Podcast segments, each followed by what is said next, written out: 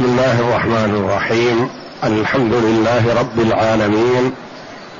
والصلاة والسلام على نبينا محمد وعلى آله وصحبه أجمعين. وبعد. بسم الله. أعوذ بالله من الشيطان الرجيم. بسم الله الرحمن الرحيم. قد خلت من قبلكم سنن فسيروا في الأرض فانظروا كيف كان عاقبة المكذبين. هذا بيان للناس وهدى وموعظة للمتقين. ولا تهنوا ولا تحزنوا وأنتم الأعلون إن كنتم مؤمنين. حسبك. هذه الثلاث الآيات الكريمات من سورة آل عمران جاءت بعد قوله جل وعلا فيما قص الله جل وعلا من وقعة أحد ثم حذر عباده جل وعلا عن المعاصي التي تسبب الهزيمة. وحثهم على الطاعات التي هي سبب للنصر والتأييد من الله جل وعلا.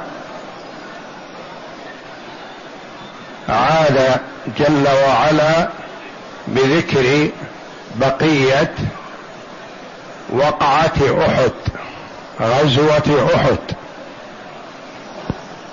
والغزوة هي التي يكون القائد فيها النبي صلى الله عليه وسلم والسرية والبعث هي التي يبعثها النبي صلى الله عليه وسلم ويؤمر عليها أحد الصحابة رضي الله عنهم أجمعين. عاد جل وعلا بعد موعظة المؤمنين إلى قوله قد خلت من قبلكم سنن فسيروا في الأرض فانظروا كيف كان عاقبة المكذبين. قد خلت قد مضت. وأصل الخلو المكان الخالي. ثم يستعمل في الزمان الذي مضى وانتهى كأنه خلا وذهب. قد خلت من قبلكم سنن والسنن هي الطرق. سنن الله ما سنه وشرعه جل وعلا لعباده.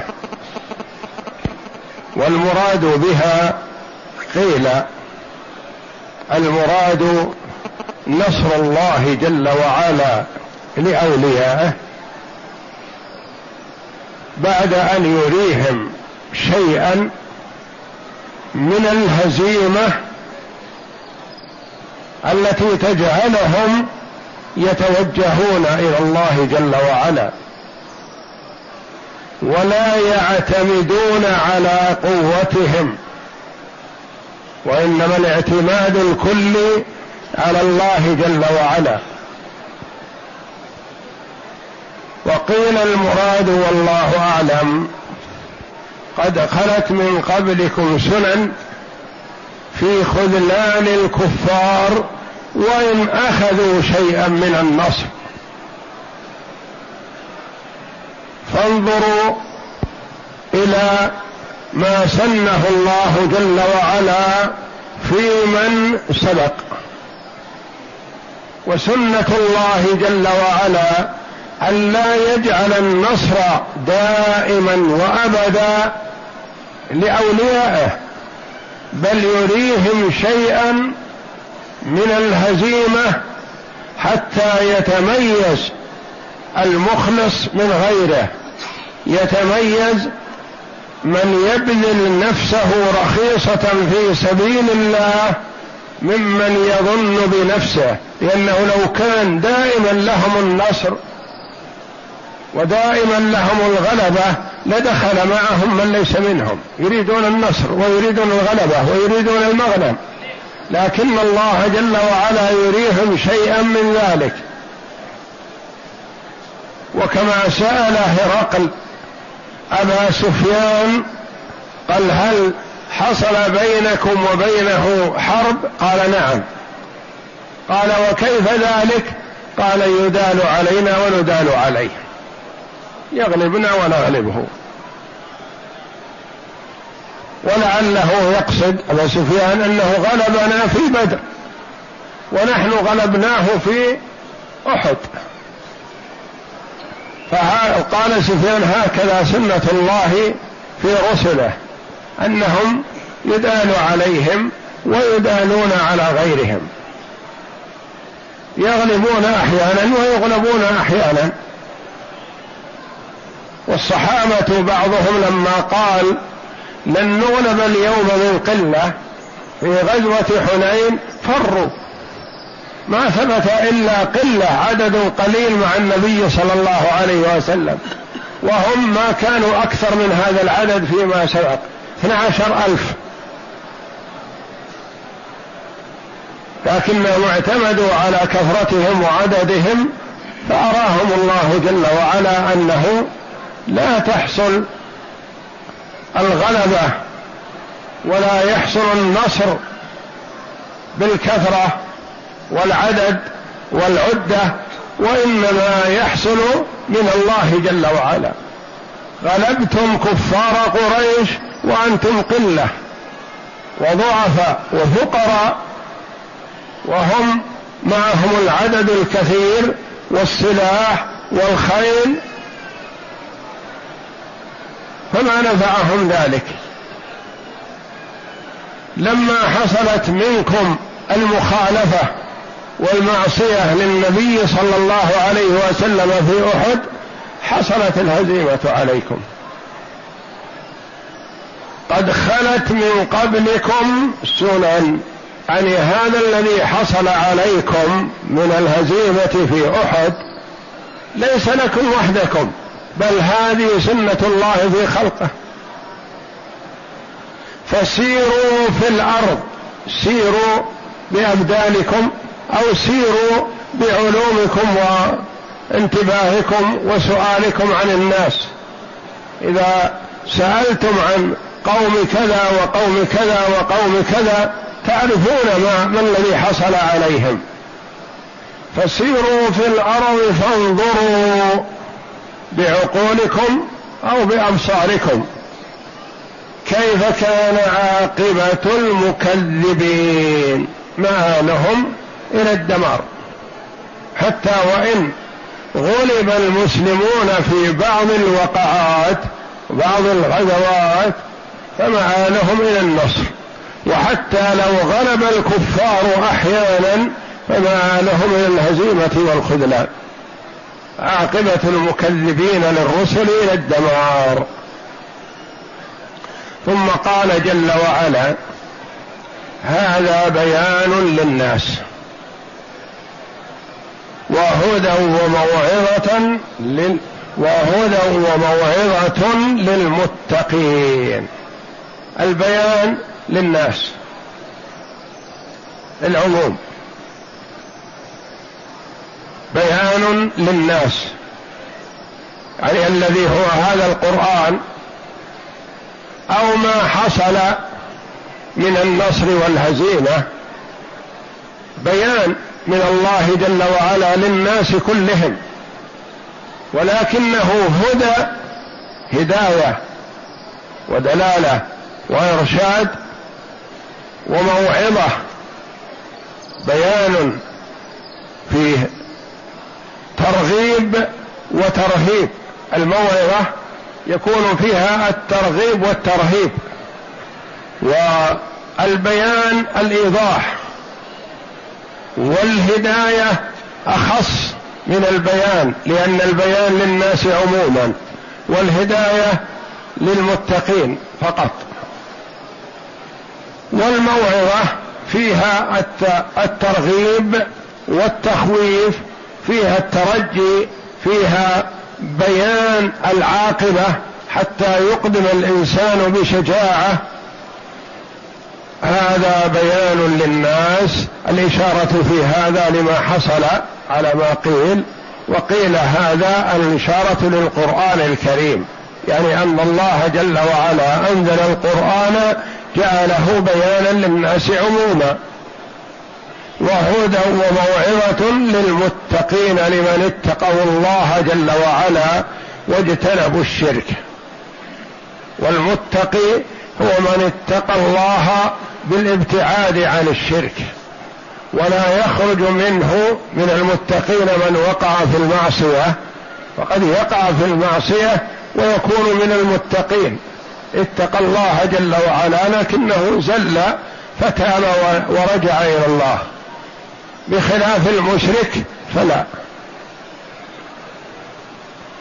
ثم عزاهم جل وعلا وشجعهم وصبرهم ووعظهم فقال ولا تهنوا ولا تحزنوا لا تضعفوا عن قتال الكفار. وإن غلبوكم وإن انهزمتم لا تضعفوا. ولا تحزنوا على ما حصل من الشهادة لبعضكم والجرح للنبي صلى الله عليه وسلم ولبعض الصحابة. أصابهم قرح وأصابهم تعب وأصيبوا بجروح لا يضعف هذا عزيمتكم. ولا تهنوا ولا تحزنوا وأنتم الأعلون. لكم العلو. لأن أولئك أصابهم مثل ما أصابكم لكن مآلهم إلى النار. وقتلاهم في النار. وقتلاكم أحياء عند ربهم يرزقون.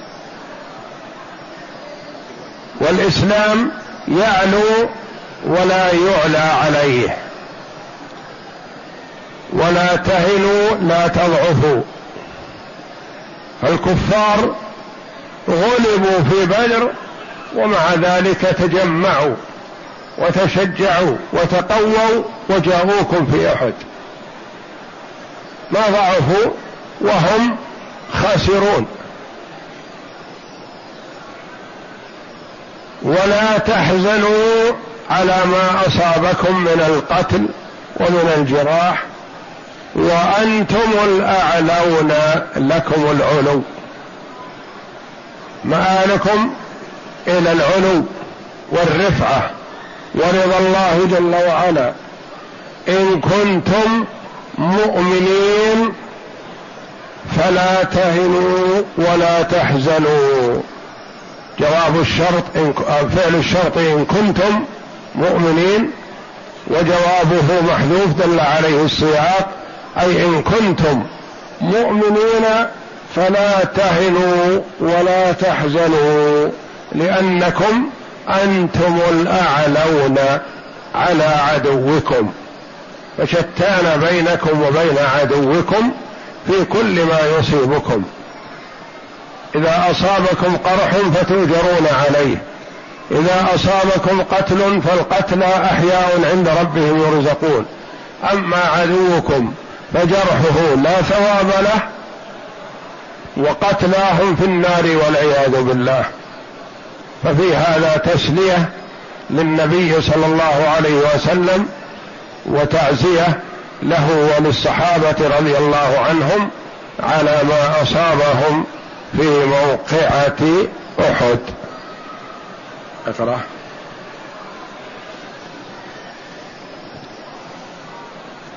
يقول تعالى مخاطبا عباده المؤمنين لما أصيبوا يوم أحد وقتل منهم سبعون قد خلت من قبلكم سنن أي قد جرى نحو هذا على الأمم الذي على الأمم الذين كانوا من قبلكم من أتباع الأنبياء. ثم كانت العاقبة لهم والدائرة على الكافرين. ولهذا والعاقبة للمتقين. نعم. ولهذا قالت قال الله تعالى فسيروا في الأرض فانظروا كيف كان عاقبة المكذبين. أن عاقبة المكذبين إلى الدمار والهلاك. وأخذ الله جل وعلا والله جل وعلا يمهل ولا يهمل وإذا أخذ أخذ أخذ عزيز مقتدر. نعم. ثم قال تعالى هذا بيان للناس يعني القرآن فيه بيان الأمور التي جليتها هذه هذه فيه يعني في القرآن فيه بيان الأمور على جليتها وكيف كان الأمم الأقدمون مع أعدائهم وهدى وموعظة. يعني القرآن فيه خبر ما قبلكم وهدى لقلوبكم وموعظة أي زاجر عن المحارم والمآثم. ثم قال تعالى مسليا للمؤمنين ولا تهنوا أي ولا تضعفوا بسبب ما جرى ولا تحزنوا وأنتم الأعلون إن كنتم مؤمنين. أي العاقبة والنصرة لكم أيها المؤمنون. والله أعلم وصلى الله وسلم وبارك على عبده ورسول نبينا محمد وعلى آله وصحبه أجمعين.